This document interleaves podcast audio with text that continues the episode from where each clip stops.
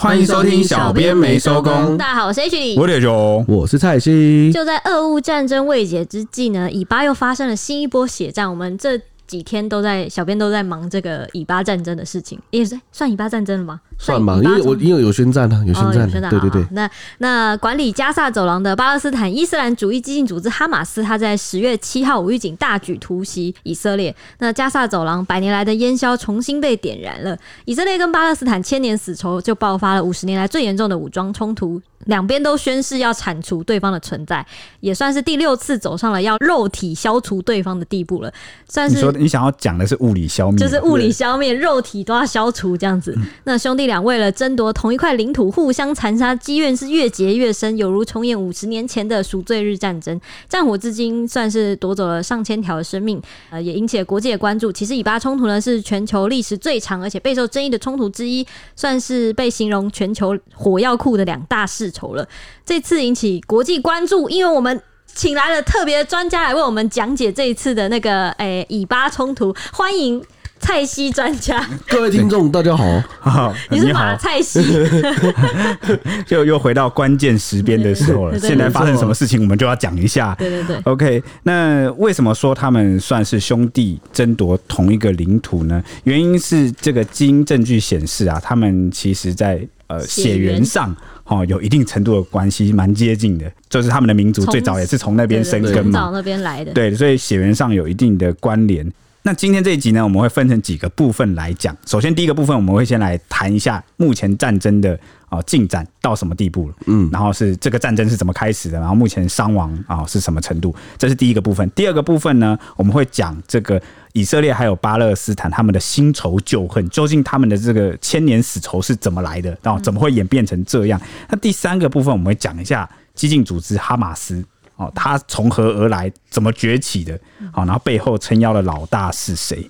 最后呢，我们就会提到这个以色列为何会被突袭？因为以色列的情报机构啊，摩萨德啊。哦，号称是世界四大情报机构之一。那过去啊，有很多令人啧啧称奇的传奇故事，哎，也不能说故事，就传奇的呃事迹。哦，那为何这一次会情报失灵？他们犯下了四大错误哦，失误啦。他们的情报人员自己坦言的，大概是分成这这四个部分来讲。我记得从以巴冲突一开始，就是以色列被射的时候，就是各国国际都在讨论说，为什么以色列这次会算是被攻破啦。有点类似被攻破，所以这可能也算是大家讨论的重点，这样子。嗯，没错。那就由我先来讲一下这个现在战争发展的部分。那等等提到这个新仇旧恨还有整体脉络的时候，就要有请我们这个国际专家啊 蔡西出马。因为之前呃，我们很久之前讲那个北约跟这个俄罗斯之间哦的这个冲突啊，哦，当时波兰等等，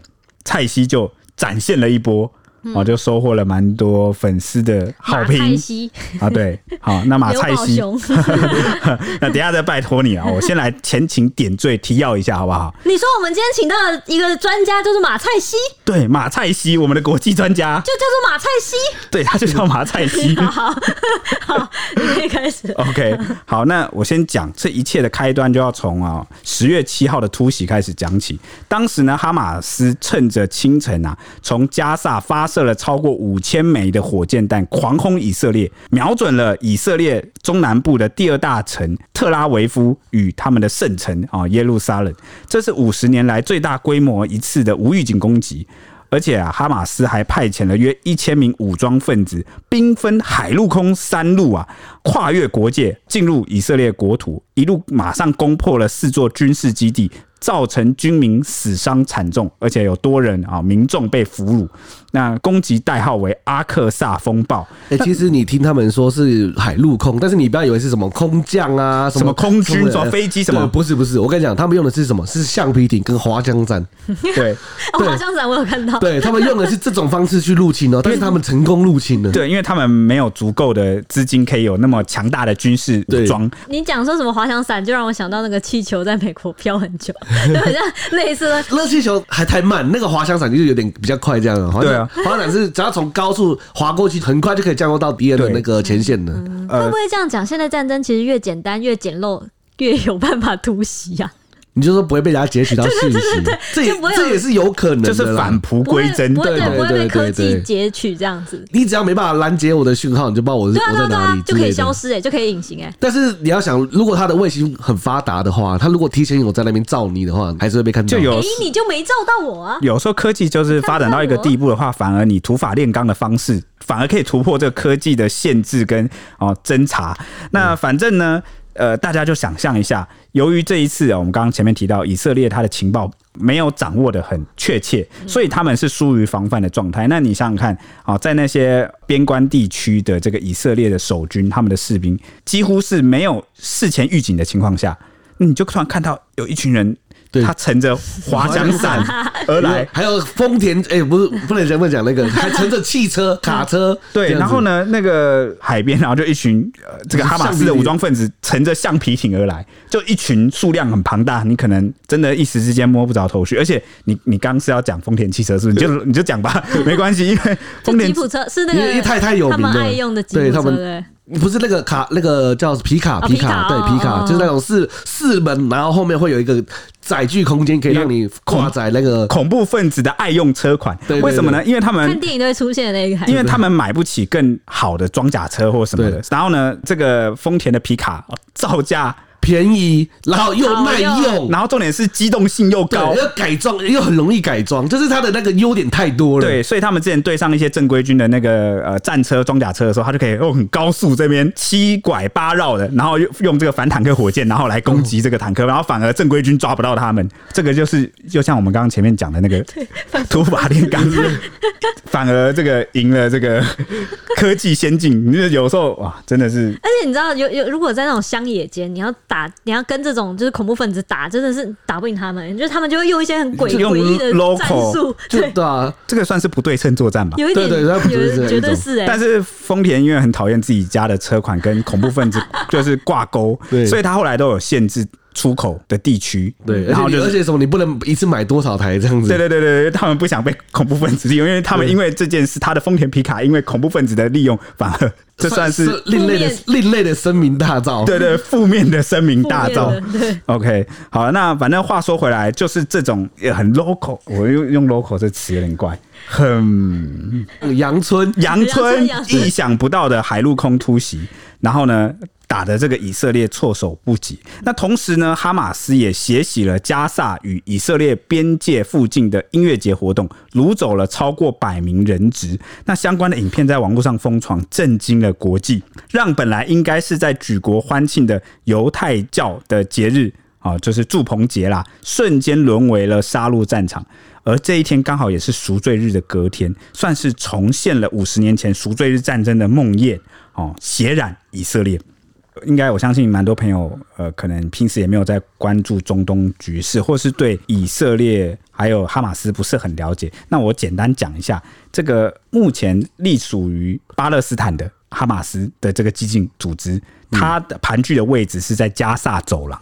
对对，那有有兴趣的朋友可以去查一下地图，大概就知道他们其实它是跟以色列的国土是接壤，他们有个边境哦，所以。啊，他从加萨的走廊，对，没错，他从加萨走廊那边一次发射了超过五千枚的火箭弹，然后用海陆空啊，用阳很阳春的方式突袭，然后又挑在这个呃犹太教节日这个祝棚节的欢庆，算是节日吧，嗯，就类似我们中秋节，就国这种国什么这种很国定假期，对，国定假期，对，就类似我们中秋节这种比较盛大的假期这样。嗯，那哈马斯提出的理由是说，他们长期不满以色列欺压巴勒斯坦人。包括这个一九六七年的以阿战争中，这个以色列占领了约旦河西岸。那近日呢，这个以色列更是突袭耶路撒冷的阿克萨清真寺，关押了大批的巴勒斯坦囚犯。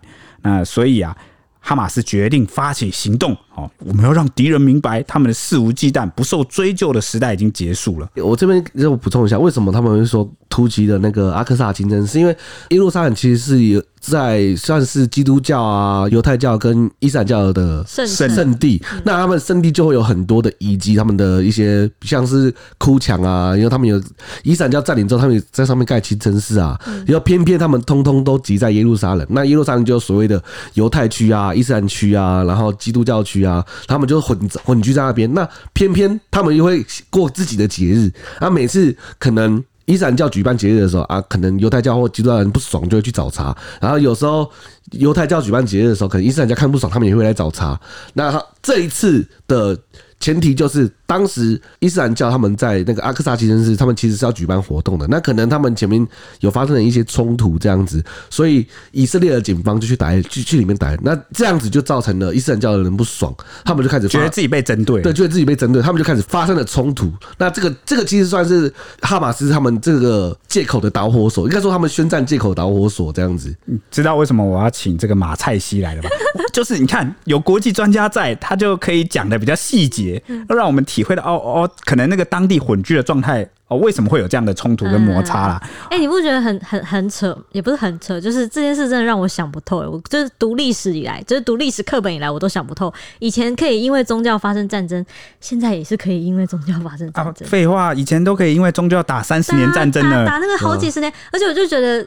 宗教照理来说，它成立应该是要我我觉得我们不用想的太复杂。其实宗教它就是一种意识形态，意识形态又是一种信仰。对，其实现在全世界所有的冲突，哪一个不是因为意识形态？跟我们讲意识形态太笼统，我再简单一点，哪一个不是价值观的冲突？对对对，每一个地方都是价值观的冲突啊！哦，呃，我几乎啦，哦，价值观就是人类冲突的根源。因为当我们有一定的价值观，我们就会划分。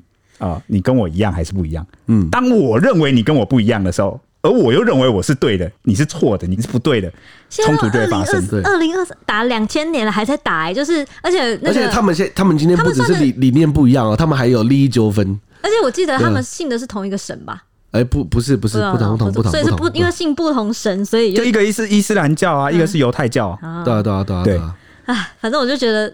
现到现在还在因为宗教打打战争，真的是让我蛮意外的。就是人类从历史上学到的教训，就是学不会教，学不会学不会教训。对，我倒是觉得没有很意外，尤其呃，可能我们不一定能理解原因，是因为宗教好像在他们生活中占的那个成分比较大，比较大。对，就他们跟那宗教跟生活是比较绑定在一起的。嗯，就他们的那个宗教的信仰的强度是比较高的。对，那台湾人比较多是民间信仰。嗯，或是比较柔性的这个，就是宗宗教在我们生活中当然也是有影响，心灵上的支柱而已。对对对，比较算是提供支持，但是他们那个有点像是教条的信仰的那种。他们曾经是生活在，就是有的时候中世纪的时候啊，就是他们到那个时候是国教，是你必须去信的，就是只要你是这个国民，你就要信这个信仰。有点像是他们的法条，是不是？对对对对对对对对对。哦，对对对对，就只能说这个宗教对他们的影响可能。每个国家、每个民族不太一样，每个地区都不太一样。像这个，他们就视为真的是太重要，所以才会爆发冲突。那如果他们的宗教，就是假设以色列的宗教信仰没有这么重的话，有可能战争就不会发生吗？不可能。没有，刚刚蔡希有提到一个重点，好、嗯，他们并不只是这个宗教信仰上的冲突，而是他们也有领土纠纷。对他们还有利益利益纠纷，还有土地啊那些什么的资源分配、领土主权、哦宗教。意识形态这些全部都不起不一样的情况下，当然很容易冲突啊。这个等下在我们新仇旧恨的那个第二个部分，我们会提到为什么他们会有领土纠纷，这跟他们的历史好发展有关。对，那反正呢，在这个突袭发生之后啊，以色列国防军随即宣布进入战时状态。那总理纳坦雅胡就表示说会展开强力报复，誓言要消灭。哈马斯那除了发布动员征召令之外，也向加萨哦立刻发动了两次空袭来反击哦，这是十月七号当天发生的状况。那到了隔天十月八号的时候呢，以色列政府在口头上啊就宣布进入战时状态，而且内阁正式拍板同意啊这个总理纳坦雅胡啊的政府去宣战。那这个有伊朗撑腰的黎巴嫩真主党啊哦也趁乱参一咖来偷袭。讲一下这个黎巴嫩真主党，嗯，他们的这个目标啊是要消灭以色列，然后呢要把这个呃西方势力啊赶出去，跟哈马斯的目标一样。对，如果你不知道黎巴嫩在哪里的话，黎巴嫩在以色列的北部。对。啊，那反正就是有点像是敌人的敌人就是朋友了。那他们打了，那我也趁乱来偷袭一下，所以他们也向以色列发动炮击啊。那以色列就陷入了这个南北两线作战的情况，因为这个加萨走廊在这个以色列的呃南部，西西南部，西南部对，哦，就南边呐。那北边这又有黎巴嫩真主党趁乱偷袭哦，所以他们就是两面作战了。那在战争中呢，无辜的百姓永远都是输家。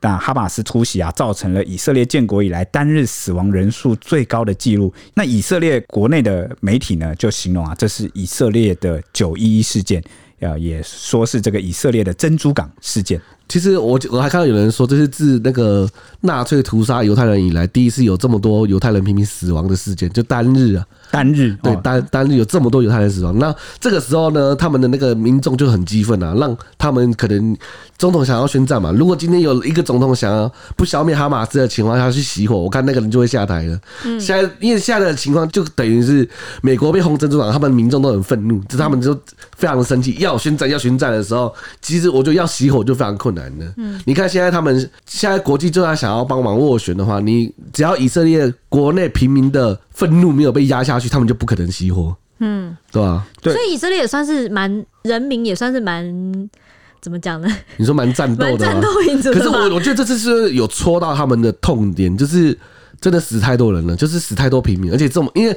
就是以往不是没有死这么多人过，但是以往都是把战线拉很长，比如说可能几年，然后死个很多年，对，然后死个一两千。但是这这个是不是哎、欸？这个是一天就死这么多人，嗯，所以他们可能就是情绪压不住这样子。嗯、对，而且呢，在这个以色列被突袭的首日啊，就有近千人死亡。啊，就是至少七八百人死亡，能够确定的。好，那后续当然这个死伤啊不断的增加。那光是当天第一时间就知道哦，几乎有近千人死亡，而且有两千人，至少两千人受伤了。嗯，哦，所以为什么说是这个单日死亡人数最高纪录？这个随便一统计，对啊，就就直接就是呃过去，而且网络上有很有很多那种屠杀影片，真是让人这不敢不敢看的，真的很恐怖。这半世纪以来都没有见过这么严重的。嗯。那由于呢，这个哈马斯跟刚讲的这个黎巴嫩真主党啊，哦，他长期其实是有受到这个伊朗背后的这个资助啦，嗯，哦，所以有人就怀疑伊朗你是不是幕后黑手呢？啊，对此啊，伊朗驻联合国代表团啊就赶紧跳出来表示说，哎，这个这个我我没有参与这次突袭哦，这次哈马斯的突袭跟我无关。对，但他们有拍手叫好了，对，有叫好，但是不是我大战哈马斯？对，但反正伊朗是否认。这一次行动跟他有关，就对了。嗯、好，到了十月九号呢，战火燃烧的第三天，以色列就召集了三十万大军，算是突破数十年以来最大的规模，誓言要反攻哈马斯。那美国也出动了舰艇来展示实力，派出最先进的核动力航母福特号赶赴地中海。虽然说这个福特号好像一直都在附近，就是游来游去的，但这次是就是有特别赶到地中海去展示对以色列国防的牢固支持，然后警惕其他国家或武装组织不要来参战。对，那讲到这里呢，截至我们录音时间十十月十二号这个凌晨啊，哦，白宫才刚宣布说，如果有必要的话，会再派出这个第二艘航母艾森豪号哦驰援。好，那大大家都知道，这个以色列背后的这个老大哥啊，就是美国。那美国对以色列的支持是完全呃没有留任何余地的啦，昭然若揭，也不用昭然若揭，他们本来就是麻吉，秀给大家看的。嗯好，那十月九号那一天呢，以色列国防军也下令要全面封锁加萨地区，禁止一切电力、粮食、水跟燃料进入。他那个时候国防军就说呢，我们正在与残暴野蛮人作战，我们会做出相应的反击。那后来也也算是被解读，这个全面封锁也算是全面围困啊，因为巴勒斯坦就是这个加萨走廊人口非常稠密，大概有两百三十万居民，所以也算是围困了这两百三十万人这样子。后来有被就是稍微。呃，欧盟啊，或联合国地区都有稍微就是谴责了一下。到了十月十号呢，以色列召集三十万大军，打算要地面攻击来封死加萨。哈马斯这个时候就放话说，以色列每空袭加萨一次，我们就处决一个人质。哈马斯的高阶官员还表示说呢，哈马斯已经达成目标了。一度就是杀完人以后，又对于以色列战争这件事情要谈判要讲停火，就突然又保持了开放态度，这样就有点诶、欸，突然杀完人又突然说，哎，我们要停火了这样。因为这时候我刚才就讲了，如果以色列人这样会同意才怪。对对对，对。那反正因为哈马斯的高阶官员就是现在对停火已经保持开放态度，因为你你其实也打不太下去，那个双方的战斗力其实非常的悬殊，好，所以其实国际上有一些挺巴勒斯坦的声音。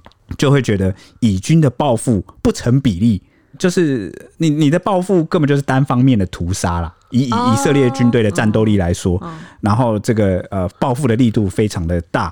呃，那截至目前我们这个十呃十月十二号啊凌晨啊录音时间为止啊。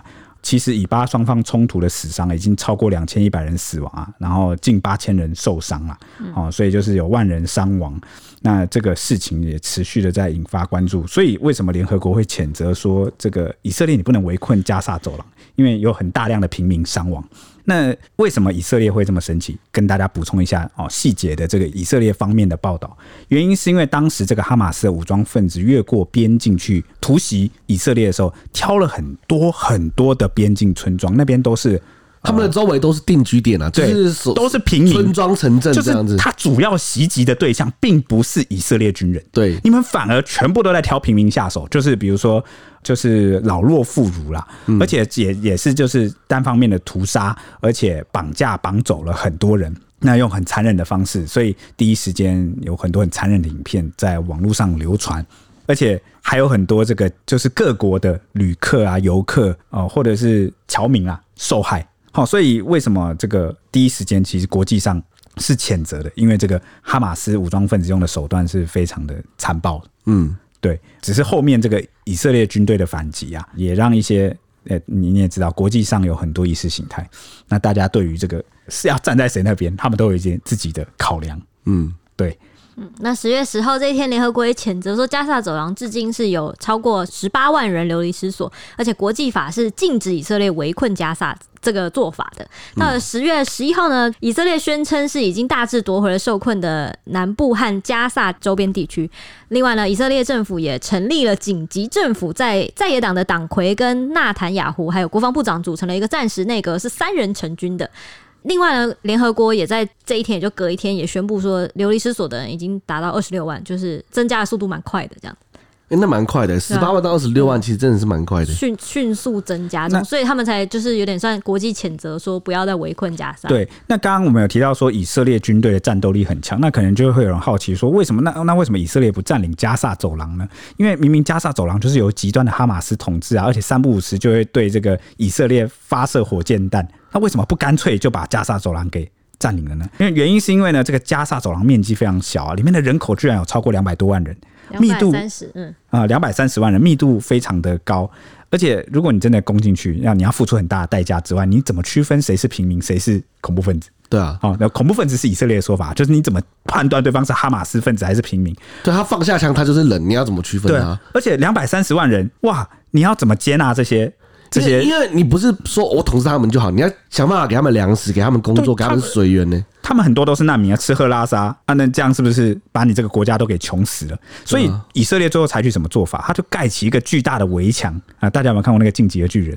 哎、欸，这不是我们川普大大原本想要盖的东西吗？他就是用这个做法啊，他就把那个加沙王围起来，然后呢，又实施很严格的经济制裁。他的方法就是让里面的人自生自灭，让这个哈马斯自生自灭，因为反正里面缺水、缺电又缺粮，就像露天监狱一样。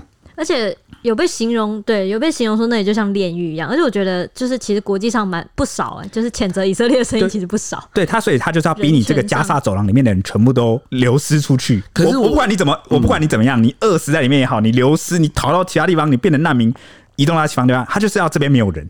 嗯，我我觉得他这样子反而造成一个缺点，就是他会导致里面的年轻人或里面的劳动力，因为找不到工作又饿，他别无选择，他只能加入哈马斯。对，所以这招有没有效？其实真的有效，因为海外的巴勒斯坦人已经超过了这个本土，所以他继续再封锁下去，再维持好几年，说不定真的肉体消灭。对，不是这，但是也就有点像是自然迁移的，对，把这个地方就是把他们逼走，但是逼走的话，就是这个仇恨就是解不掉，对啊，就解不掉，死就死结。对，那可是为什么你刚刚讲缺水、缺粮又缺电？那为什么哈马斯还可以屹立不摇？因为后面有金主嘛。我们这个我们等一下就会讲到这个哈马斯是怎么崛起的。因为讲到缺水、缺电这件事情呢，啊，截至我们录音时间这个十月十二号的凌晨呢，啊，它唯一的这个燃料厂就发电厂啊，好，已经停止运作了。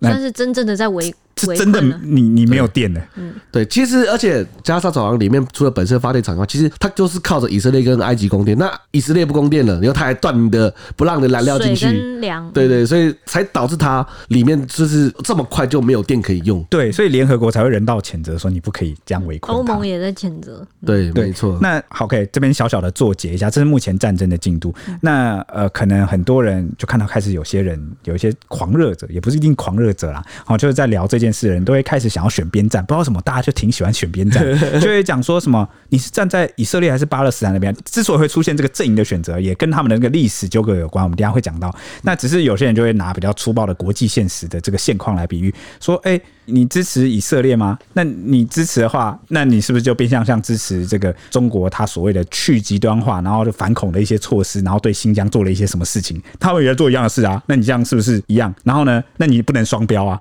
或者是有人就会延伸说啊，如果你是支持巴勒斯坦的话，所以那你支持像车臣或者是呃新疆之前有一些比较呃激进的一些行动，嗯啊，就是他们积极行动有啊，对啊，他们对啊，那你你支持吗？那你为什么不支持？你支持巴勒斯坦就要支持他们？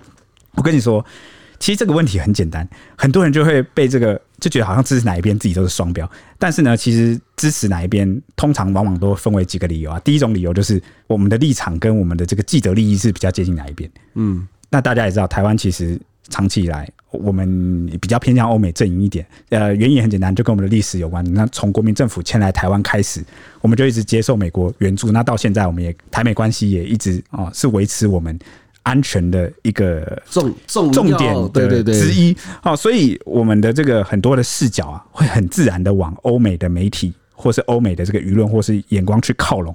那这个很正常，所以呃，有些人会挺以色列，会觉得因为他跟我们的价值观是比较近的啊，然后我我们跟以色列的这个往来可能是比较多的啊，好，无论是商业还是啊军事啊的这些技术啊等等的，所以有些人会去挺他，但是也有一些人呢，就是。不能接受，因为国际上也很多声音不能接受以色列长年以来对待巴勒斯坦的方式啊。有些人就觉得我比较讲求这个逻辑，我这个道德不能有双重标准，我就是不能接受这个以色列去就去就比如说抢这个巴勒斯坦的土地，他的国土，然后呢对他们就是常年都是非常的不人道，就会出现这一种啊。我个人想了一想，其实我完全没有必要去选这个。我觉得选在哪一边这件事情，不是我一开始引起我注意，或是我思考这件事的初衷。我一开始注意到的是什么事情，你知道吗？我当然了，过去以色列怎么对待巴勒斯坦的居民，这我也有注意到。我不太能接受他们的手段。那这一次哈马斯武装分子突袭以色列，我能不能接受他们残杀妇孺的手段呢？当然也不能。我当然也不能啊。所以从头到尾，我思考跟我不能同意的点，应该就是手段问题。所以今天不是哪一边的阵营有什么理由就能这样做，就是有点像是哦，他这样对待你，所以你就能这样报复他吗？就比如说以色列这样对待你，所以你你就是靠残杀妇孺来彰显你的正义吗？你听懂我意思吗？所以从头到尾我都不能接受，其实是手段问题。所以今天不管由谁来做，我都不能接受。那我有时候我们就可以把这个思维从选边站、选阵营这件事跳脱出来，我们只要思考说，他采取的手段是你可以接受的吗？这样我们会不会比较不会被所谓？要站在哪一个阵营，然后声援哪一方这件事所混淆，而是我们只要、欸、回到我们上一集，我们不是有讲到那个是高洪安吗？就是不要针对人而去讨论，而是针对事，就不会有那种就是误信或者是误判，或者是觉得哎、欸、你什么双重标准啊或什么？其实就是、就是、对事情来讨讨论。对，那我用比较简单国内的例子，就是我们常常讨论政治的时候，很容易被这个颜色跟意识形态给绑住。嗯。就一定要选边站，对，然后你你就很尴尬，因为你支持的那个意识形态或政党，有时候他会做对的事情，或做你期望的事情，你就很高兴开心。但他们有时候也会做一些不是你期望的事情，对，或者是你很难 你很难帮他们护航的事情，你就觉得很。所以有有时候我们不要用立场去讨论这个，我们就单纯退出来去讨论他采取的手段。其实讲了什么事，讲白了，我两边都。也有人说，这两边其实根本就关我的事啊，为什么一定要选边站呢？或者是两边采取的手段我都不不认同，嗯，所以我们就不用跳进去。我我觉得他们采取的手段有时候都不是一些普世价值认同的，那我们是不是干脆朝普世价值去靠拢就好了？嗯，就怎么样我都不能接受用战争这种方式啊。那当然有人说什么你太天真了，国际现实就是这样，就是比谁的拳头大，然后就是战争就是这样。那我就讲了，这个就是下下策嘛。嗯，是不得已而为之的下下策，但我们不该就是就变成一开始就选择暴力手段，对，或者是我们不该就哦，因为他只能选人家，所以我们就干脆就认同，就支持他使用这个手段，就不该是这样，而是不得已而为之的下下策啦。好，所以永永远我们都不会去提倡跟鼓励战争，他永远都是受害者。嗯，所以我完全能够理解国际上为什么很多不同的人声援不同声音，那只是他们切入的角度、看待的那个角度不同，可能基于像我前面讲利益论或立场或意识形态价值观跟谁比较接近，所以我选择声援谁，基于好处或是既得利益。那第二种就是他们去检视一些过往，然后觉得这个应该是谁先怎么样，谁先那样。哦，所以他就能这样做，那就只能说这个都是角度问题啊。那大家会讨论这个的人，他们一定都是心怀大志，未来想要上联合国上发表演讲的人。因 为在联合国上，你一定要，你不能，你不能说什么，我觉得两边都不对，你这样就两边两边的国家都会骂你，就是说，就是说、哦、啊，你不支持我们了，然后背后就一直你知道吗？就是一直戳你说你要支持我们呢，然后什么，就是你在联合国上发表这种言论，就是会被国际谴责。哦，所以也有两边都不骂的啦，比如说日本政府，他这一次的立场表达就蛮保守的哦，他有很多考量，因为他有一些能源政策考量啊，这个就 就是呃这题外话啊。对，那接下来就进入我们的这个第二个部分，就是以巴之间的千年死结啊，百年恩怨，到底是发生了什么事情呢？嗯，就是学界普遍认为，宗教冲突、文化差异加上领土争议，以巴的仇恨螺旋是即使停战也难以消停。也有人说，以巴冲突是世界上最难解决，但是也最容易解释的冲突。不同的种族、宗教、文化的两个族群，在同一块土地上主张所有权与主权，就是为此就打到你死我活。就其实最讲要其实是这样子。那我这边就从最早、最古早、最古早的时候来提一下，为什么以色列跟巴勒斯坦人对这里都会有所谓的主权宣誓，就说哎。欸我们为什么对这里都有主权？这样子，我们好，就是他们好像都原本都住在这里，是不是？呃，其实就是这一块土地，就是目前。以色列的国家，这个这块土地上就叫巴勒斯坦嘛。那在以色列的神话当中，他们是在四千年前的时候，是上帝应许给犹太人，就是先祖亚伯拉拉罕的土地，就是这边是上帝给我祖先的土地哦，所以我们在这个地方是有拥有权的啊。犹太人就当时称这里叫迦南地。那在西元前一千两百年的时候呢，这是是他们起源的故乡啦，就是他们当初是在这里发发根茁壮啊。甚至说西元前一千两百是犹太人的故乡，对，是犹太人的故乡，就是他们是在这里。茁壮的，然后他们犹太人，犹太人本来就从这里出来的，对，他们就从这里出来的，就像就像呃，举个例子，好像是中原人就是从黄河出来的嘛，那他们就是他们就是说黄河是他们的故乡啊，他们流域是他们的故乡，然后或者是像印度人就会说。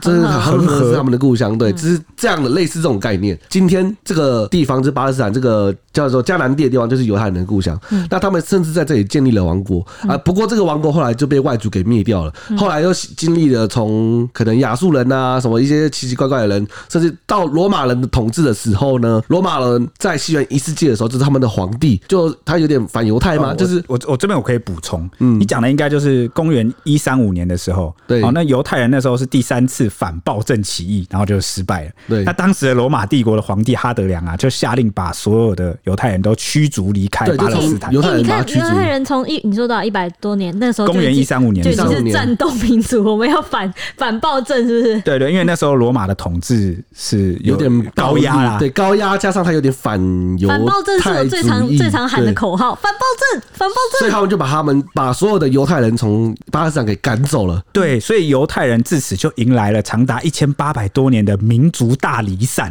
因为他们为了生存，他们只能不断的去迁移，像是往欧洲啊，或者是往亚洲，甚至是往非洲，反正只要哪里有活路，他们就往哪里走。对，所以这个算是他们算是一个蛮悲惨的民族，就是在当时啊，就是一个开端。那二战的时候啊，有高达六百万的犹太人遭纳粹屠杀。对对，那这个也是一个呃，算是他们很大的伤痛之一。为什么犹太人会被针对呢？一一来是因为你看他们到处都没有自己的国家，那到处去流浪。嗯、那当时这个希特勒他就有个偏见，他认为呢，呃，一个优秀的民族在这个历史的长河中，如果他足够优秀，他一定会自己建立起一个国家。嗯、但是呢，犹太人经历了一千多年，居然还没有建立起自己的国家，他一定是个劣的民族。嗯，那再加上希特勒就是在第一次世界大战的时候，他是一个呃传令兵嘛，哦，是一个小兵，那他就也同时也是一个爱国愤青。那当时你战争要运作的话，你就需要银行给你一直出资金。那当时的这个银行家都是很多都是犹太人，因为你看犹太人特别会赚钱。特别有钱，然后呢，犹太人会算数。但是第一次世界大战的这个一大停止，德国就是战败的原因，很大程度是因为这个银行啊不愿意继续提供资金，就是犹太人就是把那个银根抽走了，釜底抽薪，所以他就把这个很多偏见跟仇恨啊，就是怪罪给这个犹太人，认为这个德国政府在一战的时候失败是犹太人的错。爱因斯坦也是犹太人。再加上他有这个狂热的这个日耳曼民族的这个种族优越感，哦，所以呢，种族歧视。所以后来那个纳粹德国执政的时候，他就是迫害犹太人，迫害少数民族，那建立了很多集中营，那就屠杀了六百万的犹太人。嗯，啊，这个是。呃，蛮沉痛的一段历史啦。不管听几次，都觉得犹太人真强猛，好，就是一个很厉害的民族。其啊，其实，在纳粹开始屠杀犹太人之前，其实十九世纪末的时候啊，欧洲其实就有一点就在掀起反犹主义了。那时候的反犹不是屠杀哦，那时候绝对没有在屠杀的哦。那时候就歧视偏见，就是不给你工作，是不卖东西给你。你说第二次世界大战后吗？之前之前哦，之前对，就是十九世纪末的时候，就是一八九多年的时候哦，对，一战前的时候。所以那时候其实就有这样的流行，那所以希特勒在当时啊也有对他们有一些偏见，也是也是一个时代背景下的一个认知啦。这个时候，欧洲在掀起这这个就是反反犹主义的时候，其实犹太人也在掀起一个叫做复国运动的东西，就是他们那时候就想要建立起自己就是自己的国家，就是因为到处流浪，然后被歧视，然后呢被特殊对待，所以也开始觉得我们没好像没有一个家，对，我们是不是应该要建国？所以他们有这个复国主义。对，因为那时候他们就掀起了什么？掀起了。回到他们的应许之地的地方，就是他们开始号召人，慢慢的去搬回巴勒斯坦。然后他们搬回去，那搬回去我们没有土地怎么办？那我们就用钱跟买土地，我们就开始买土地。那你看，把犹太人真的很强，我真的觉得他是一个很勇猛的民族。对，那那他们就开始买土地了。那一战他们开始买土地嘛，那是不是就会势必跟就是住在那边的巴勒斯坦人发生冲突？算阿拉伯人嘛，他们他们就发生了冲突这样子。后来一战开打嘛，英国人。就同意了，他们的国会就通过了一个宣言，就是哎、我同意你们去巴勒斯坦去买土地。因此，以色列人就开始贷款给，就是他们的，他们不是很有钱嘛？他们就 OK 啊，那我就你这样，你同意我们来这里买土地，那我们就开始借钱给你。那你你要不要补充一下，为什么英国呃有这个权利去通过这个法案？当时的这个巴勒斯坦，对我我刚刚不是讲到一战嘛？其实巴勒斯坦在一战的时候是鄂图曼帝国的领地，那鄂图曼帝国当时是跟德国结盟，德国结盟的嘛？那英国。这时候通过就是支持犹太人到巴勒斯坦，然后以获得犹太人的支持。但犹太人支持有什么好处？就是有大量的钱呢、啊，他就有钱可以去跟德国作战这样子。哦，我懂了，然后以后还可以顺便的去瓦解俄图曼帝国，就是一一其实算是一举三得啊。所以我懂了。后来在这个第一次世界大战结束后呢，因为德国就真的战败了，那鄂图曼也真帝国也真的瓦解了，对，就也被肢解了。但那个地区呢，就变成了。呃，英国的托管地，对，英国的托管地，没错。哦，那他们就搞了一个法案让他通过。没有，法案是之前在战争的过程中就已经。以后当然，因为你通过了嘛，那犹太人是不是就很开心？啊但是他们就开始开始不断的移民，不断的移民移到那个巴勒斯坦去。那在这个期间，虽然他们还是有爆发冲突，但是就是还是有跟当地的巴勒斯坦人爆发冲突，但是没有那么激烈。直到第二次世界大战，刚才不是提兄提到说。那个纳德国的纳粹开始迫害犹太人，这个时候呢，又掀起了一波非常庞大的，就是大家开始逃难，因为留留在德国你死定嘛，他们就干脆就开始大规模的不断移民到巴勒斯坦这样子，所以这是激增的一个时期，对，激增的一个时期。那直到二战结束之后呢？各国开始发现那个德国有这种集中营的这种大屠杀，就是成系统规模性的屠杀犹太人，大家都很震惊嘛，那就开始同情犹太人，就是几千年来的流浪遭遇，因此欧美各国就开始觉得应该要让犹太人建立建立一个国家，这也是欧美为什么会去同情跟支持犹太复国运动的原因，因为就是他们受到的迫害。那你可能会问，为什么犹太人一开始会被反对呢，或是被排挤呢？其实也很简单嘛，你你到处流浪的一个民族，那如果你你又特别有头脑哦，比如说你会赚钱，然后你可能会排挤到当地的这个就业的这个资源或者是机会，对，然后或者是你容易在当地掌握权势。我跟你讲，到处都会有一些。仇富的人，或者是其实你不要看犹太人，你看华人就知道。对啊，华人之前在东南亚也曾经遇到排华运动啊，也曾经被屠杀啊。哦，你你只要是你来自异乡，你是他就觉得你不是当地人，你又剥夺就相对剥夺感，剥夺了当地的各种资源跟机会，占据了某个社会的阶层，你就是外人，你凭什么啊？那你就会被。由此可见。那个犹太人有多强，我还越来越佩服他们。好，那刚才不是提到说他们就是开始疯狂的移民吗？那关键的是，一九四六年到一九四八年这段时间是是最关键的时候。这个时候，我知道为什么是关键，因为一定是这个以色呃这个犹太人不断的移民到巴勒斯坦，所以让两边的这个冲突摩擦越来越剧烈。对，好，已经到了这个水火不容的地步了。那这个问题总是要解决吧？对吧？对。所以那时候英国就把这个，因为他是托管地嘛，他也不想花费花费那么大的心思去调解两边的仇恨，他就说好，那我们就交给联合国去决定吧。对，好，所以联合国在考虑之后呢，就通过了一个叫分治法案的东西，就是把巴勒斯坦地区的犹太人跟巴勒斯坦人分为两个地方一起建国。那这个地区怎么分呢？首先呢，犹太人获得了五十五趴，那巴勒斯坦人获得了四十五趴。可是重点来了，重点是犹太人在此之前，他我前面不是有提到说他一直在巴勒斯坦买土地吗？嗯，其实那时候犹太人只买下了巴勒斯坦大概六趴的土地，啊，只买六趴的土地，瞬间暴涨到五十五，但是联合国却分给他五十五趴的土地。对，而且重点是这个时候呢，犹太人只占巴勒斯坦人口的三分之一。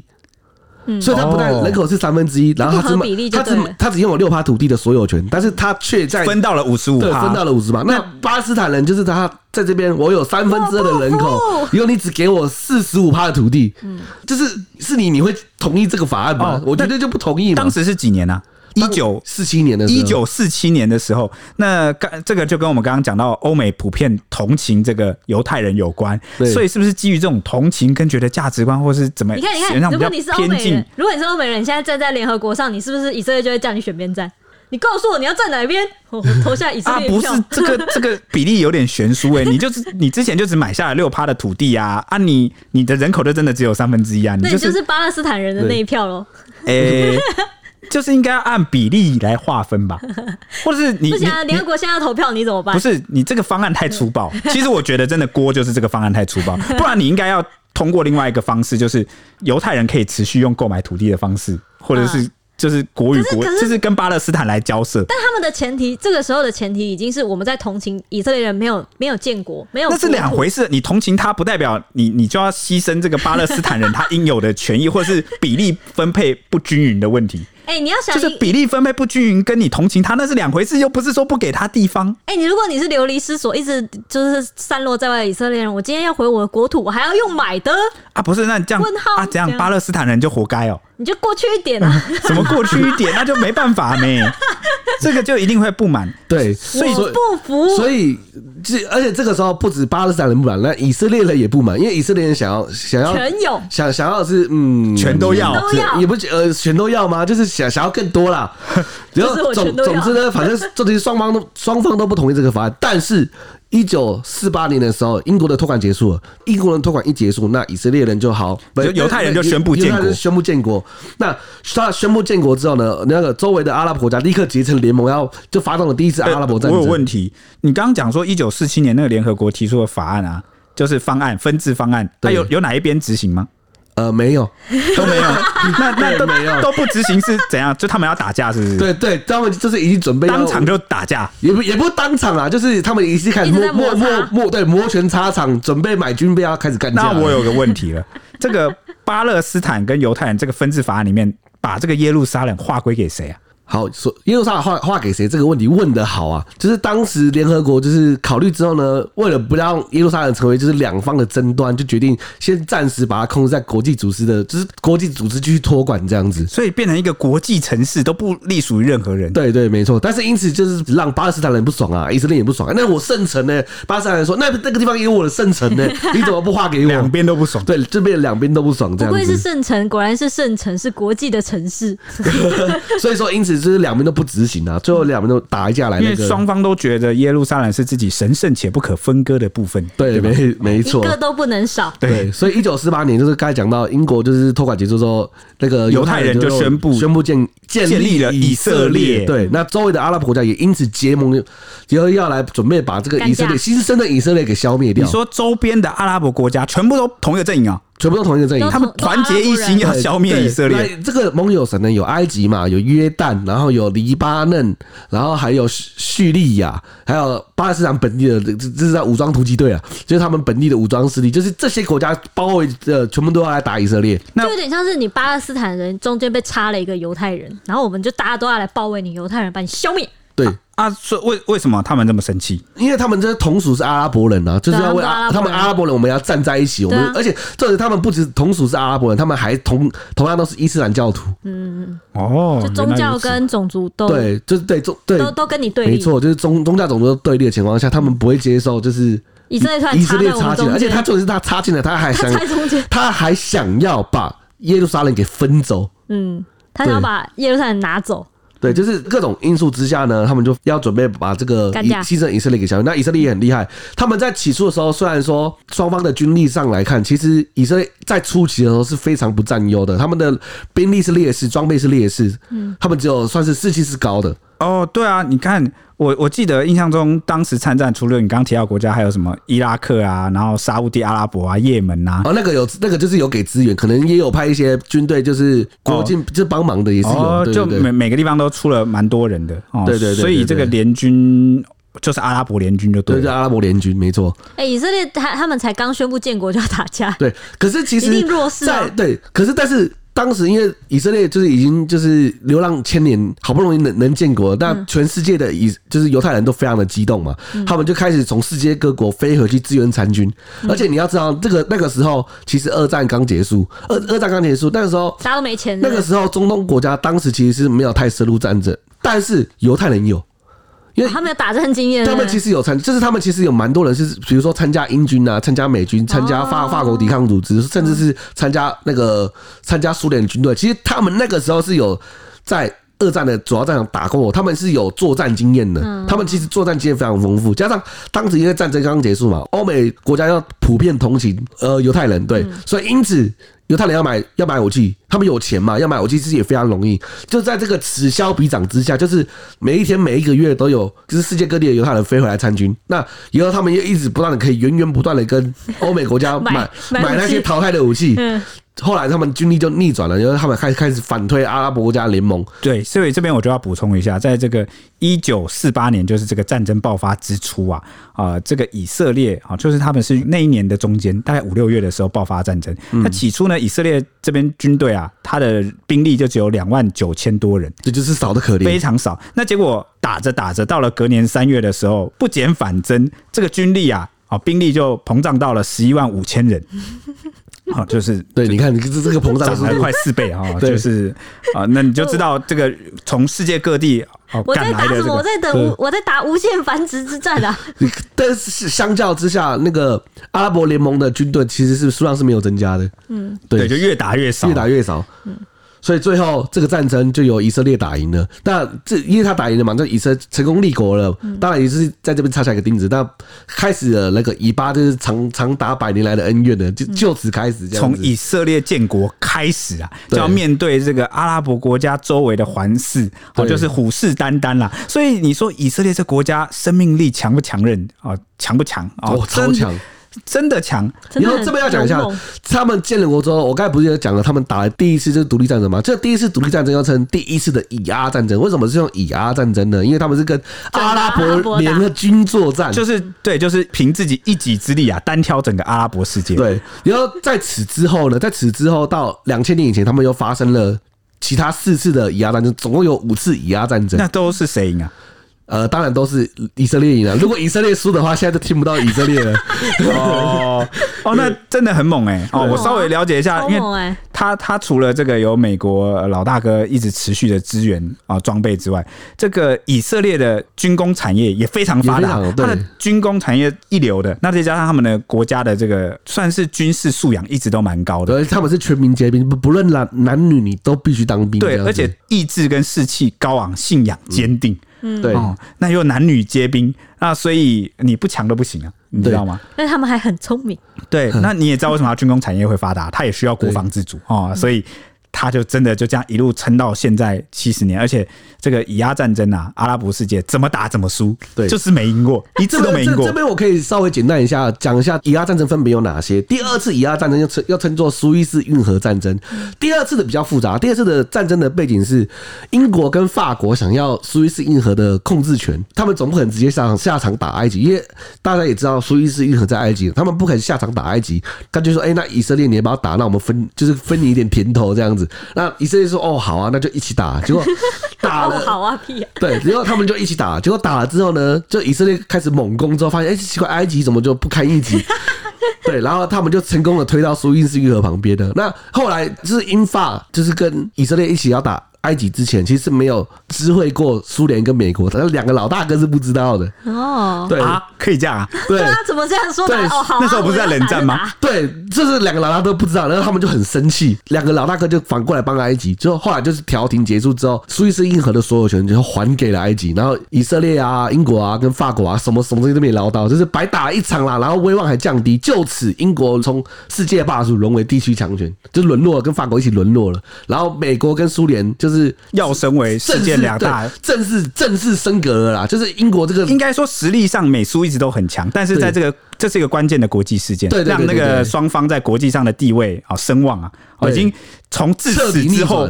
拍板啊！这个美苏他才是话事人，对，你们其他人就是小，你们不告诉我，我就帮谁？你们英法已经不是话事人了，就是造成这个。对，所以这是个关键事件。对，这是个关键。那你说第二次这个以阿战争是在一九五六年，对不对？对，没错。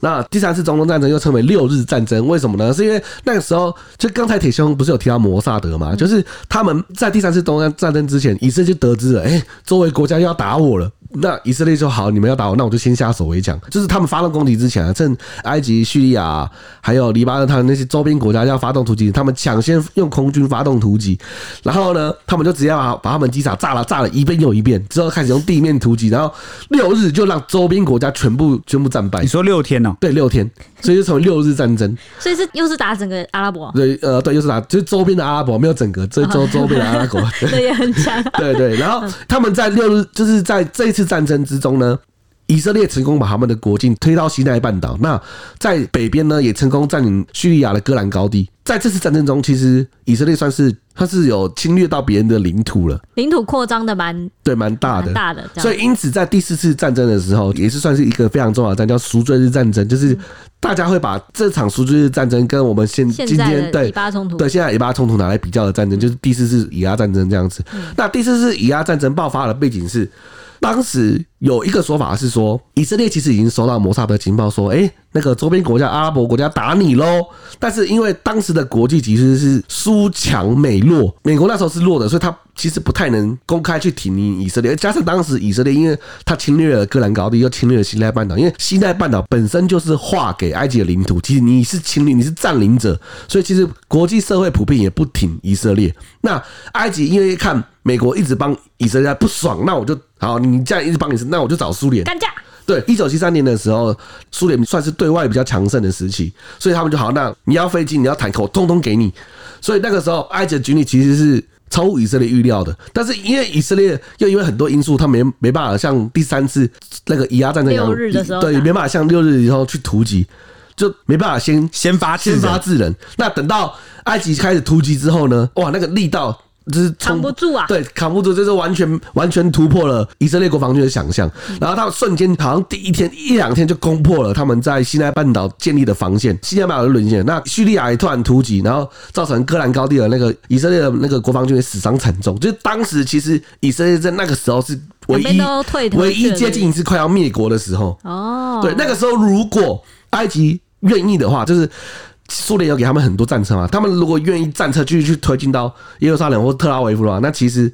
当时其实以色列是有机会去亡国的，可是埃及就犯了一个错，因为他们第一次实施这种空地一体化作，他们不太相信那个，就是没有打过，所以不知道说这么强，所以他们就推到西奈半岛之后，就开始有点像巩巩固防线，想要用消耗就停下来了。对，就停下来。你就说啊，我不知道我这么能打，啊，一这打这打一拳这么重啊，确定确定我这么强的吗？确定 OK 吗？我先来看一下，就想所以就想巩固战果，就对了。对对对，就因此他们就停下来，这呃算是。推进变得非常的缓慢，就是给以以色列喘息的机会。对，就是因因为这样给他喘息，真真的就让以色列复活了。这他们就看，嗯，西奈半岛离我还这么远，那我们就先处理戈兰高地的。叙利亚军队，他们真的就是反应过来之后呢，马上组织反击，把叙把那个北边的叙利亚搞定之后呢，开始处理就是南部的西奈半岛埃及的军队。后来真的把埃及也打败了，虽然 虽然没有打回西奈半岛，但是就是成功把击退。对，击退就是整个战争以双方谈和落幕这样子，就是唯一一次应该算是以色列退就就是没有国土没有减少，对，就是只是只是把之前占领的吐出去而已，所以也可以算是以色列赢了。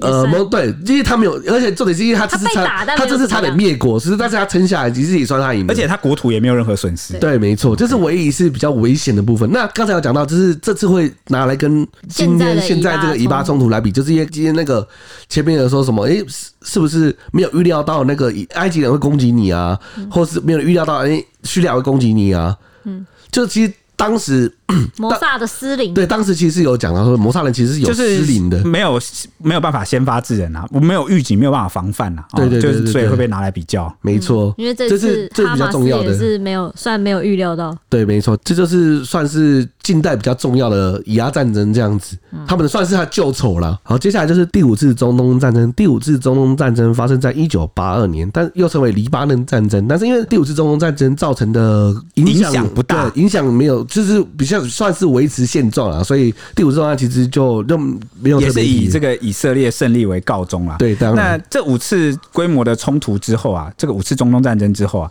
总结下来呢，以色列是越打越强，领土越打越多。那巴勒斯坦则是这个领土越来越小，对，领土尽失，连正式的国家都渐渐没能建立起来。那而且呢，以色列在每一次的战争获胜之后啊，屯垦区面积都会快速增大。那也让这个巴勒斯坦建国的这个可能性越来越渺茫。后来就是几乎是零，现在现现在现在来看几乎是零了。对，那特别是这个阿拉伯国家联盟啊，在经过四次以阿战争之后啊，逐步放弃帮助巴勒斯坦人建国的想法，转而承认以色列的国家地位。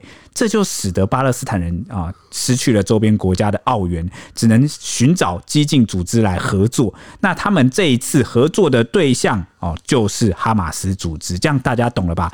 好，那因为你知道战争一直打一直打，那这个以色列一直一直赢，一直赢，你又打不赢他，那你就最后就是就跟他建交了嘛？一定一定是这样的结果。就是如果你这个区域要稳定的话，那周边的国家渐渐跟他建交，那就没有人再去同情跟。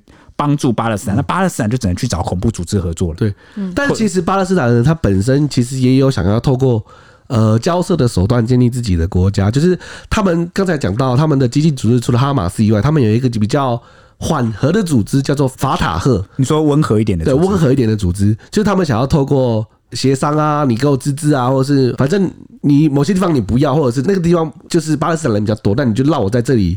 建国之类的，嗯，对他们就是比较走比较温和派的路线，跟目前在加萨地区的哈马斯是不一样的。对，哦，那这个算是仇恨旧仇的部分。对，那现在就要讲到新恨了。嗯。新恨就是阿拉伯世界本来其实就不团结，因为阿拉伯世界以往对以色列态度其实蛮算分歧的。伊斯兰基本教义派，包括哈马斯军火最重要的支柱者伊朗跟黎巴嫩真主党等等，绝对不会让犹太人建国，绝不谈和。就是刚刚不是有说那个真主党建立的那个，那他们的宗旨就是消灭以色列。以色列，对对对，那绝对要把以色列从地图中抹去嘛。那有阿拉伯人则是保持着最终会战胜以色列的信念，或者是认为说以色列是美帝的一部分。更是有人觉得说，有些阿拉伯人不愿意护照上盖有以色列的签证，更是不愿意到巴勒斯坦去，反而孤立了巴勒斯坦。这十年来呢，沙乌地阿拉伯、伊朗两大势力在叙利亚内战、也门内战缠斗不休，无力管巴勒斯坦的死活。就是阿拉伯现在本来就已经，就原本这个阿拉伯世界呃团结的契机就是以色列建国。你看这边出现了一个不是阿拉伯世界的国家，我要把它抹灭。对，那打了老半天，打了五次都没打赢。对，然后呢，渐渐渐的对。阿拉伯世界它也有自己的问题，然后又内战啊，又等等，然后重点是阿拉伯世界的人可能各自又抱持不同的想法跟主张，那就导致呢，没人去管巴勒斯坦了。对，巴勒斯坦就渐渐淡出了大家的视角，就变成现在只能是这种加在加沙走廊活动的哈马斯恐怖组织了。那其次还有一个就是美以，就是美国跟以色列的特殊关系一一击破。随着美国居间斡旋，一九。七八年大卫营协议让以色列跟埃及算是一笑泯恩仇了。以色列逐渐跟昔日的敌人约旦还有阿拉伯联合大公国等建立了外交关系，算是一一击破。以色列明年呢，明年初可能还会和这个沙乌地阿拉伯达成建交的架构协议，更让哈马斯有被抛弃的感觉。哇，你看连跟埃及都可以一笑泯恩仇，啊、当猫在西奈半岛打多狠，现在都可以。所以我我就跟你说。这边我要跟大家重点讲一件事，很多人会过分的沉溺跟纠结历史过往发生的事，但我跟你说，历史的应该说不要讲历史，国际情势是瞬息万变的。那如同啊，这个呃，现在的日本啊，也已经不是当年的大日本帝国；那现在的德国呢，也不是当年的纳粹德国。就是呃，除了国际情势会转变之外。国家它本身它的社会哦，它的政府也是会更新的，嗯，好，然后呢，随着时代变化、科技的进步，然后新的意识形态，然后大家有新的认知、普世价值的散播，跟你讲，每个国家都会一直在变，所以谁是敌人，谁是朋友，那个瞬息万变，哦，所以大家也不用太惊讶。因为大家如果过得比较好的时候，就会珍惜和平的时光。对啊，就是就是这样子嘛。所以就在这个这个以色列可能要跟这些阿拉伯人和解之际呢，两国论其实算是外交谈判桌上的和平方案，是可以让以色列这边的冲突就是算彻底化解，算是彻底化解。但是没想到以巴冲突却又达到历史高点，这正好说明了最好解释却又最难解释的以巴冲突其实是很难有一个。结论的，而且在今年九月二十三号的时候，沙乌地阿拉伯甚至考虑承认以色列之际呢，巴勒斯坦领袖在联合国的大会上面警告说，要是以巴没有两国方案，中东就不会有和平。这算是一个开端吧，就是他那个时候就已经警告说，可能会发生以巴冲突了。哦，就是一个预警，嗯、一个预告啦。对，我看到你们就是想要哎，干嘛？阿拉伯，你想要承承认以色列了吗？我们要打架喽！对，但就是就是没人当做一回事。对，结果现在就真的打起来了。那 OK，接着就要进入我们的第三部分，因为你刚刚不是讲到这个现在这个以巴冲突？对，那这个激这个激进组织哈马斯，它到底是从何而来的呢？哦，这个其实可以讲到这个一九八八年的时候，是哈马斯他发布了一个宪章，那里面它的宗旨就是说，他要消灭以色列，建立一个新的伊斯兰社会。哦，这是他的这个比较激进的主张。那后来这个宪章哦，在二零一七年的时候进行修订，那可是他的新政策依然不承认以色列是一个国家啦。那以色列一直都深知哈马斯的激进主义，所以自从哈马斯管理加萨走廊之以来啊，以色列就实施了这个严格的物资封锁，那导致这个加萨走廊从食品到药品一切都是短缺的，而且至今已经持续了十六年。那物资限制来迫害这个巴勒斯坦人离开加萨，又封锁摧毁了当地的经济，那导致这个加萨其实有一半人口都是失业的。那你用这种方式呢？那也让当地的这个巴勒斯坦人啊产生了极大、滋生了极大的仇恨，所以他失业，那他只能干嘛？他只能去加入哈马斯，他别别无选择，走投无路啊！因为加入哈马斯成为了这些失业的巴勒斯坦人的主要出路。那大家有没有记得，我们过去小编每周工谈到很多这个贫穷的主题的时候，我们都会讲到说，经济贫穷啊，走投无路的时候，对贫穷。他会滋生犯罪，并不是说穷人都是犯罪者，不是这个意思，而是会有一些人被逼到走投无路，是你环境逼他去犯罪。你看他没办法透过正常工作来获取就是温饱的话，那他是不是就只能铤而走险去犯罪？所以并不是说呃贫穷人心地有多坏什么，不是的，完全不是这样，而是他被逼的，他要生存，他就只能去做违法的事情，或者是很容易滋生犯罪。所以消灭贫穷。反而是可以让这个社会去稳定。那你看，放到这个国际形势来讲，你让这些加萨的这个流离失所、对流离失所、失业啊什么的，那他们就会去打仗，就加入这个激进组织，那是他们最快获取食物，然后获得认同、获得归属的方式。所以他有可能就是在里面一直，你也没食物，你就会一直被这种恐怖组织逼逼迫干嘛？因为你被恐就被激进组织喂养嘛，对，你靠它吃饭嘛。哦，这很正常。那至于这个哈马斯为何会攻击呢？那一般认为啊，近年来其在美国撮合下，阿拉伯各国正在改善和以色列的关系，导致哈马斯逐渐被孤立。而沙乌地阿拉伯和以色列之间的关系啊，逐渐的缓和升温之后呢，巴勒斯坦问题很有可能因此就被搁置，甚至永远都不再被提起。所以为了打破这样的现况，那哈马斯就选择展开了攻击。那也因为这次的交火。那以色列采取了报复，所以这个沙乌地阿拉伯与以色列原本排上这个日程表的建交啊，势必会受到影响，因为毕竟他呃原本的这个立场其实是同情巴勒斯坦的，那你你用这种报复手段，那可能就不会获得阿拉伯世界的支持。嗯，这这这是历史，就是倒转，就是转来转去，原本是以色列人没有国家，现在是巴勒斯坦人没有国家。对啊。就是又又回到老问题上面，就是这块土地到底谁建国这个问题上。我看百年、百年、千年后会不会出现一个巴勒斯坦人复国运动？对啊，我也觉得很有可能，就是是历史又会这样，就是转来转去，嗯，恐怖。嗯，历史之所以转来转去啊，并不是它有什么神秘之处，而是人的习性，人性就是那样。没有没有办法建国，我就是会来，就是复兴。那个就是人性的常态，才导致历史不断重演。其实历史重演的不过是人性的周而复始而已。嗯，那以上呢是对这个哈马斯一个比较简单的懒人包介绍，这是我们今天要谈的第三部分。那呃，因为节目时间关系，刚好啦，我们最后这两个部分安排的这个内容也稍微我们把它呃缩减一下，也算比较少。那最后一个部分就是我要谈的那个传说中非常神秘的这个摩萨德啊，因为以色列的情报机构就叫摩萨德啦，它号称是世界四大情报机构之一。那过去它有什么很辉煌的事迹呢？首先呢，我就替大家细数一下，像是在一九六零年的时候啊，以色列情报机构摩萨德，他就呢万里追凶，在阿根廷啊，把这个曾经呃杀害跟迫害犹太人的纳粹医生啊给抓捕回来，带回到以色列受审。那还有呢，这个化身为商人啊，进入叙利亚上流社会，成为国防部长的主要顾问，还甚至还差点当上国防部长。那后来是因为他间谍身份被识破，所以在一九六五年的时候被吊死。这些间谍真的是摩萨德的特工，混入上流社会，成为国防部长的主要顾问，还差点当上国防部长，这根本就是 这是 什么轻小说的可以拍电影呢？对，这是可真的是可以拍电影。那还有这个一九七六年这个恩德培行动，就是摩萨德特工和以色列特种部队啊，奔赴乌干达的恩德培机场，成功了解救百余名的以色列人质。那当时你就知道这以色列他的特工跟他的特种部队有多强大，甚至达到了一种犯我以色列者虽远必诛，就马上把你这恐怖分子给击毙，万里追凶哎。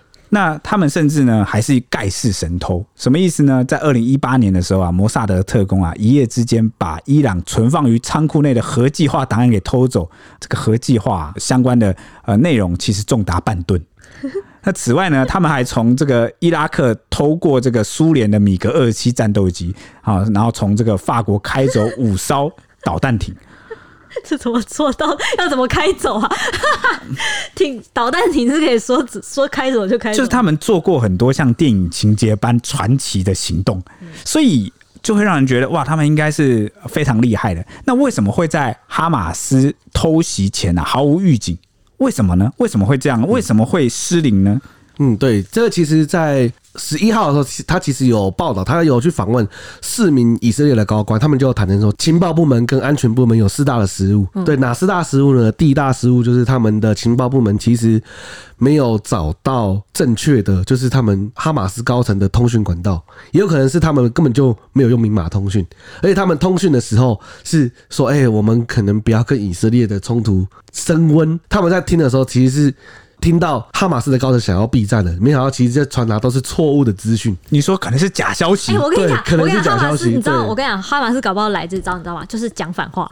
对，就讲反话，就是他，因为 重点是因为他们。就是在任何的通讯管道都只有听到这种消息。对，我跟你说，没有，我的意思是，就是他们连那个呃进攻，他们要潜入，不是都用最阳春的嘛？所以他们的那个情报的那个间谍的那个，我就是要讲这个，对，因为以色列有相关的专家就分析说啊，哈马斯可能已经早就把这个内部的以色列线人呐、啊、都给清除了。那第二个部分呢，就是他们为了避免真正的讯息被拦截，所以他们的讯息传递可能是用冷兵器时代的人力。传递啊，传送来完成，就是哎、欸，你去跟他讲，对，口耳相传，所以这个真的就是 你怎么你怎么打破科技的力量，就是用最 对。就是最还有讲反话阳春的方式，我们从现在开始走走一个讲反话运动，就是讲反话的部分给以色列去拦截。那你真正的情报是用那个口耳相传的方式去传递。对，接下来还有第二点，就是他们轻信那个哈马斯那个威胁威胁等级，就是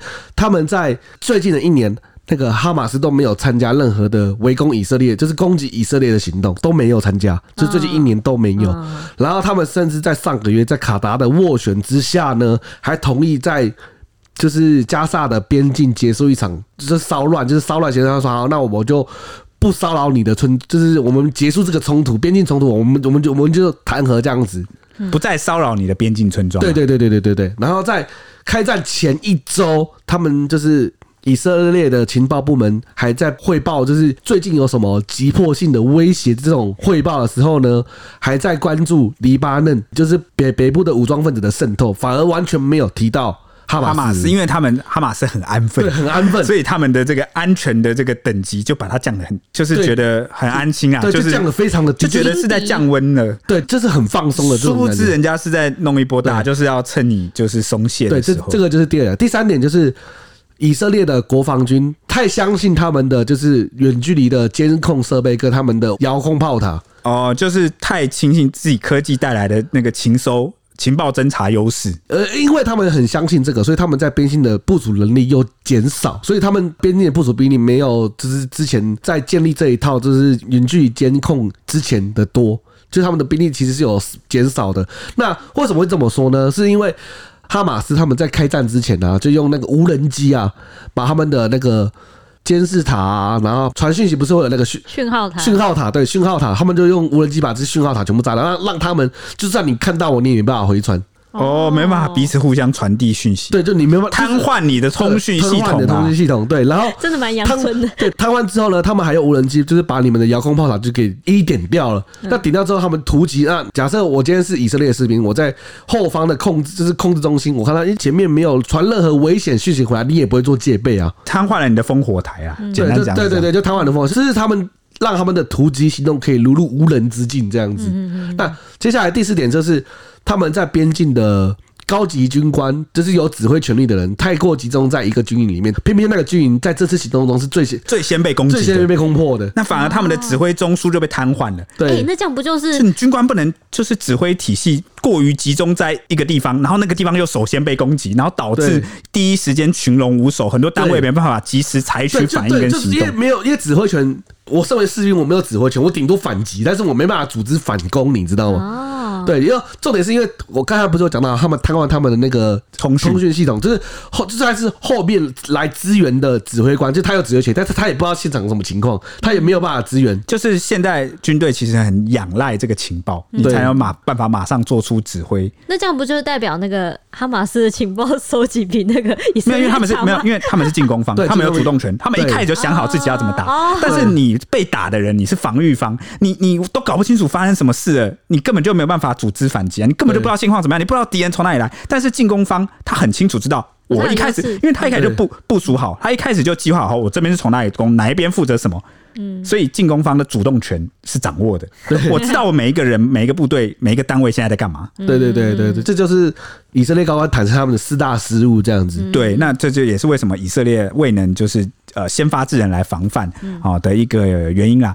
那以上的这个资讯呢，这些比较及时的资讯都是啊，就是截至我们录音时间这个十月十二号凌晨的资讯。那我们算是简单的把这个呃新仇旧恨的部分呐，现况的部分呐，还有他们为什么这一次失误被突袭的部分，简单的讲了。当然啦，我跟你讲，这个攸关这个地理啊、历史啊、好国际啊、意识形态、价值观什么，那个真的，我们要展开来讲的话。